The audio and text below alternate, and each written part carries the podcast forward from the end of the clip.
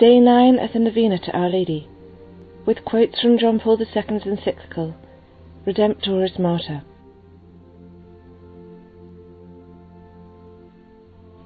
At the end of the daily liturgy of the hours, among the invocations addressed to Mary by the Church is the following Loving Mother of the Redeemer, Gate of Heaven, Star of the Sea, assist your people who have fallen yet strive to rise again. To the wonderment of nature, you bore your Creator. To the wonderment of nature. These words of the antiphon express that wonderment of faith which accompanies the mystery of Mary's divine motherhood.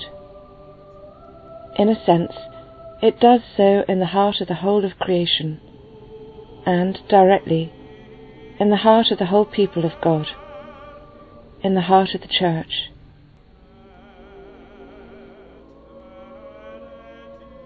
How wonderfully far God has gone, the Creator and Lord of all things, in the revelation of Himself to man. How clearly He has bridged all the spaces of that infinite distance which separates the Creator from the creature if in himself he remains ineffable and unsearchable, still more ineffable and unsearchable is he in the reality of the incarnation of the Word, who became man through the Virgin of Nazareth. If he has eternally willed to call man to share in the divine nature, it can be said that he has matched the divinization of man to humanity's historical conditions so that even after sin, he is ready to restore at a great price the eternal plan of his love through the humanization of his Son, who is of the same being as himself.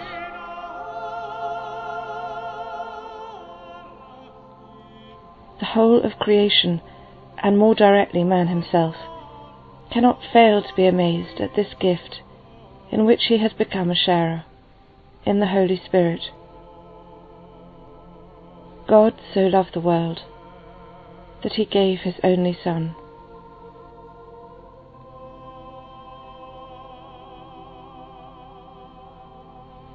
At the centre of this mystery, in the midst of this wonderment of faith, stands Mary. As the loving mother of the Redeemer, she was the first to experience it to the wonderment of nature, you bore your Creator.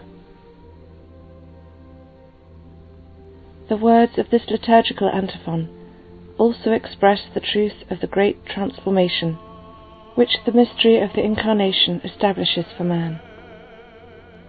It is a transformation which belongs to his entire history, from that beginning which is revealed to us in the first chapters of Genesis until the final end in the perspective of the end of the world, of which Jesus has revealed to us neither the day nor the hour. It is an unending and continuous transformation between falling and rising again, between the man of sin and the man of grace and justice. The Advent liturgy in particular is at the very heart of this transformation and captures its unceasing here and now when it exclaims, Assist your people who have fallen, yet strive to rise again.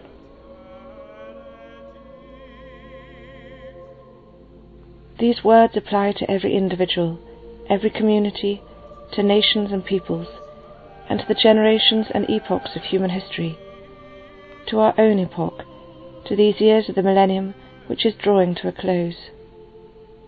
Assist, Yes, assist your people who have fallen.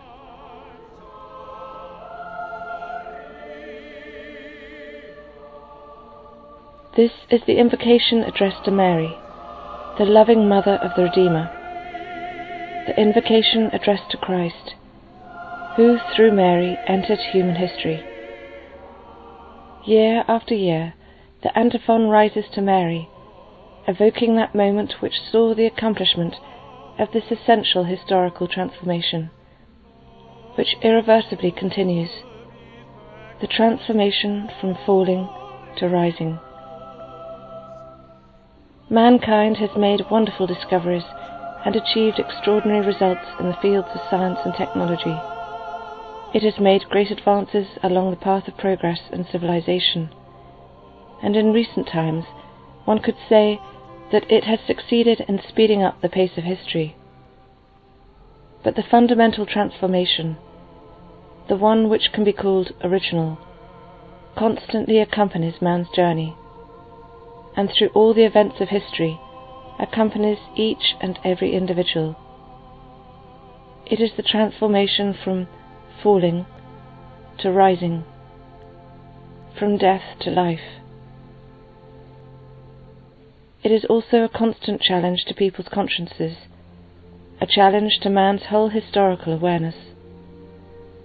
The challenge to follow the path of not falling in ways that are ever old and ever new, and of rising again if a fall has occurred.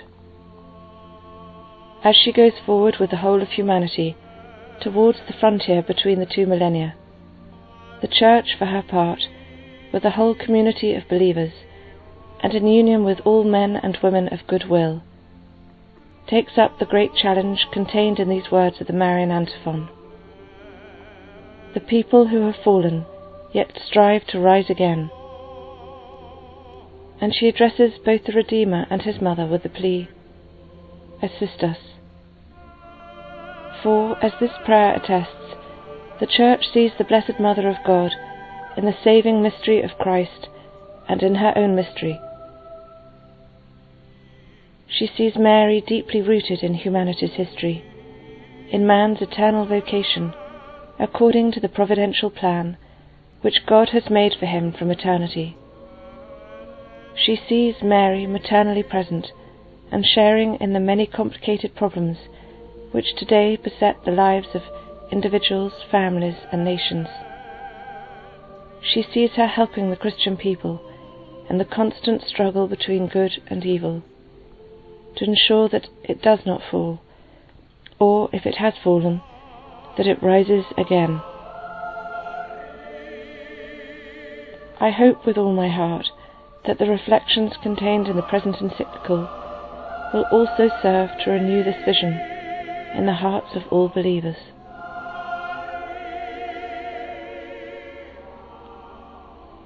Consecration to Jesus through the Immaculate Heart of Mary. Most lovable and adorable Jesus, who suffered your passion to save us, I adore your ever glorified heart. You who willed, though being God, to submit in all things to Mary, your holy mother. In spite of my littleness and my poor love, I desire to respond to the immense love of your Sacred Heart, so as to unite myself ever more closely with you. I turn to this incomparable Mother, whom you have given to me. I consecrate myself to the Immaculate Heart of Mary, so as better to belong to you. I greet you, O Mary, Immaculate Virgin, Queen of heaven and earth, sure refuge of the sinner I am. Hail Mary, beloved daughter of the Father, mother of the Son, faithful spouse of the Holy Spirit. Secure in your hands I renew my baptismal promises, and through you I give myself entirely to Jesus Christ, my King, my Saviour, and my God.